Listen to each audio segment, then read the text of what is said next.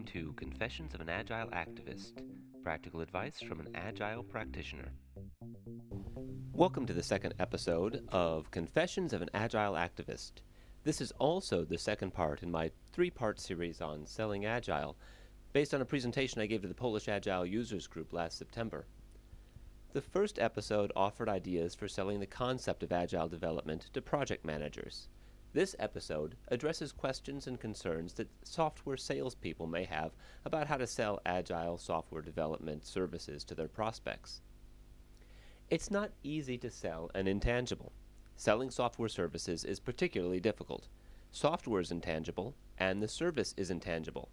It's selling an intangible product to create an invisible product. Traditionally, software salespeople are forced to learn what the client thinks software ought to be first and then sell them that. A more direct way of saying the same thing is that most software salespeople are well represented by Dilbert's marketing department. Promise them anything to get the contract, and then let it become engineering's problem. I don't think that leads to good client relationships, and it's not how I want to sell my services. The trouble is that most good salespeople don't understand software development, and most good developers aren't good salespeople. So the discussion gets technical, and the salesperson reverts to covering their ignorance by saying, Yes, sure, it'll do that too. Selling agile software development services is more like selling an experience, and that's more tangible and a far easier sell, in my opinion. At the core of the problem is the fact that most software sucks. From your browser to your word processor, your software probably sucks. It's full of bugs, it crashes, you lose data, your computer hangs, it's bloated. I know I've probably just angered some Firefox, Linux, and Mac folks, and I'll admit that if you've learned to comfortably run Firefox and OpenOffice and on a Linux box, you're dealing with better software than the vast majority of humanity is. But it's still bloated, still buggy, and still full of security holes. While everyone has their preferences about software, as in politics, you're still dealing with the lesser of the evils.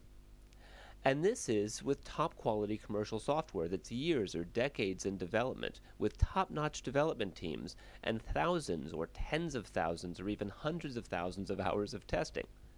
For the average startup with a good idea, or a small company seeking a custom tool, sucky software seems inevitable. So what do they do? They put it out to bid, thinking that if the software is going to suck anyway, they might as well find the cheapest supplier. So, this is what your sales team is up against. Is it any wonder that software sales is a rough life? Add to, that, add to that the fact that most software salespeople are not programmers or project managers. They are usually not equipped to sell technical excellence, even if the client was able to appreciate it. So what do they sell? They sell features and promises. Yeah, it'll do that. And that too. Whatever you need, it'll do it. And and it'll be done fast. Real fast. Oh, that fast? sure, sure, okay. Just sign here. The contract is signed, the commission is paid, and the promises become engineering's problem. Now, in the next episode, I'll get into the specifics of how agile practices create better software and exactly what the sales team needs to know in order to sell agile to your clients. It might not seem the most logical order of the presentations, but I like to save the best for last. What I want to get across here is that salespeople can find themselves empowered when supporting an agile team in two principal ways. One, the process and rewards are a clear and easy sell that don't require a CS degree to understand. Customer involvement, regular demos, the ability to adapt and change direction, working software instead of reams of documentation, simple daily reporting. These things are no brainers. They give control to the customer, and the customer likes that. That's the first exciting thing about selling agile software development services. The sales teams can really understand and get excited about selling the experience of being an agile customer.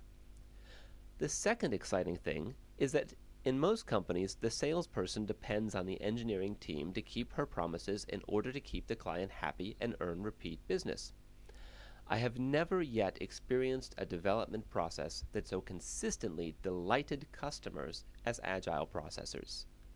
They empower and involve customers so that even in the face of inevitable risk and uncertainty, the client becomes part of the solution, sharing responsibility for overcoming challenges instead of just complaining about missed deadlines, shot budgets, and being reduced through an externally enforced ignorance to a role consisting mostly of volume based motivation and finger pointing.